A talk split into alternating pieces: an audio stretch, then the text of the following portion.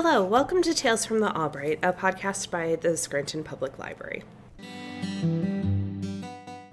Today we are back with another interview for our Meet the Staff series after the past two weeks where we had our book discussion. We only have two more of these left, so then after that we will be back on to our history section of the podcast.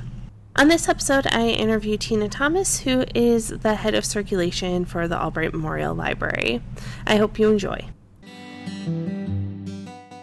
Hello, we're back with another interview, and today we are with Tina Thomas, who is the head of circulation. Hello. Yes. Would you like to introduce yourself? Tell maybe a fun fact, what you're reading? Sure. Well, my name is Christina Thomas, but everybody knows me as Tina. Fun fact I love to craft. I love doing all types of crafting things uh, card making. I teach the Maker Monday class here at the library, and that's what I do when I'm not here. Plus, I have we have I have two cats and a dog, so I kind of find that as a fun fact Yeah. because they do keep life interesting. And I'm currently reading nothing, only because I just started a new book for an author that I've never read before, Susan Mallery. It's her brand new book that just came out uh, May 31st, and it's the Boardwalk Bookshop, which I thought was Oh. going to be fun. It's about That three, does sound fun. Yeah, three friends that just bought a bookstore and they're kind of starting it. So I, I didn't even start it. I just took it home yesterday. So Yeah, I feel So- like my answer is normally no because I just built Yep. the puzzles from here. all the time, so yes, yes. And what is your role at the library? What does that head of circulation encompass? everything that involves the circulation department. I order the materials for the department for not just books, but our DVD collection, all of our new collections that we started getting, like our video games and, and stuff like that. Um, plus, I oversee all of the staff in the department, which we're a staff of 12, I believe. um, plus, uh, you know, just making sure that everything gets put away, that, you know, the, the staff are, are shelving and all the students and, and stuff like that. But I also um, oversee not just that, but the bookmobile and all out kind of outreach services that we offer, including books by mail and home delivery. So, what qualifications did you need for your role? How'd you get started? So I've been here 30 years. I started when I was in high school. I started as a student shelving books and then started working a little bit at the circulation desk. And then I took a full time job here in the reference department.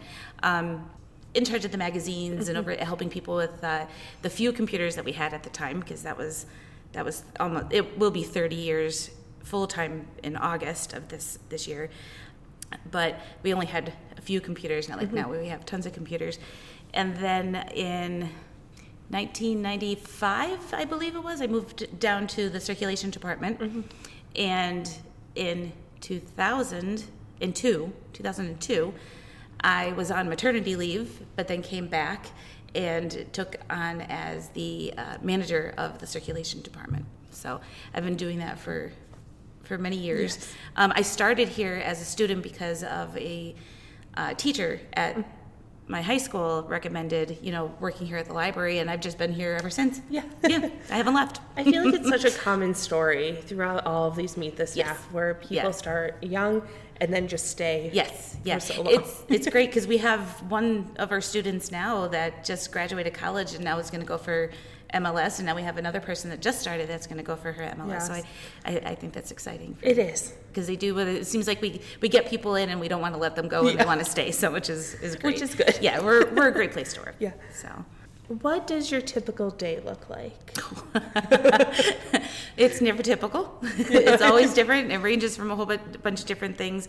You know, I can come in in the morning and plan my day, but it usually doesn't end that way. You know, go that way. It's usually uh, you know I get start working um, on one project and we'll move to a different thing. And I do a lot of PR programming and and that too. So it's it's all different.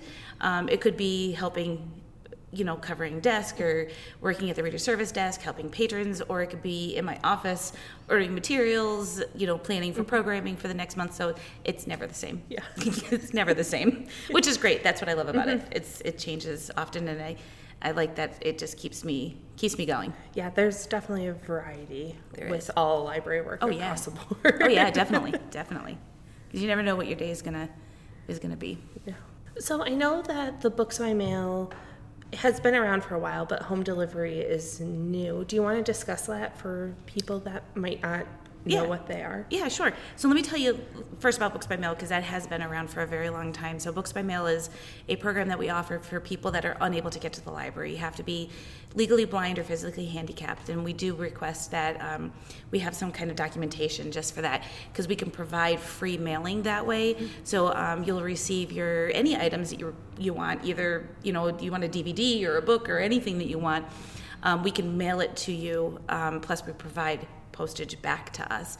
Home delivery is a little bit different, where we have um, same program as uh, books by mail, where you can request anything that the library has. Um, we, including if we don't have it, we'll purchase it, or if if not, we'll ask for it to come through the interlibrary loan department for you. Um, the only difference is, is that one um, we do mail it to you. However, you do when you bring it back, you just have to bring it to the library, either one of our drop box, and not Scranton Library, any of the libraries in Lackawanna County, which is it's a nice service. It's brand new. We just started it. It's been about a year, I think, now that we've been doing it, and it's growing a little bit. So, and you don't have to be a permanent member or a permanent. Uh, put yourself permanently on home delivery. Just when you're requesting materials through our library catalog, that you select home delivery for just that one particular title or all of your titles. It doesn't matter and we'll mail it. As soon as we see that it's at uh, home delivery, then we know that we mail it. Otherwise, you can do both. You can have them delivered to your house, or you can pick them up at the library.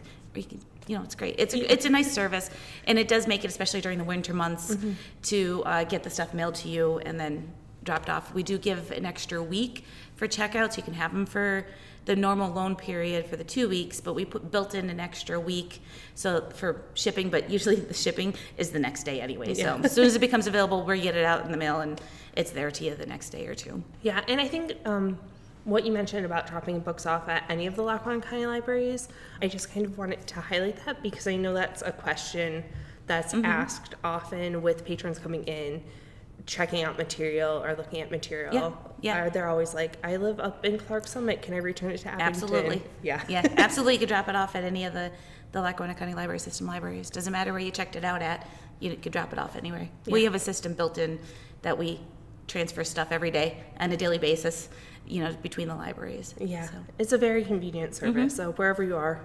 yeah, yeah, it's it's great to be able to do that. It's great that if we don't have it, you know, if you're looking for something and it's not in, you know, our library, one of our other libraries might have it, and they'll send it here for you to pick it up. So it's not just what's in our four walls; it's within our entire system.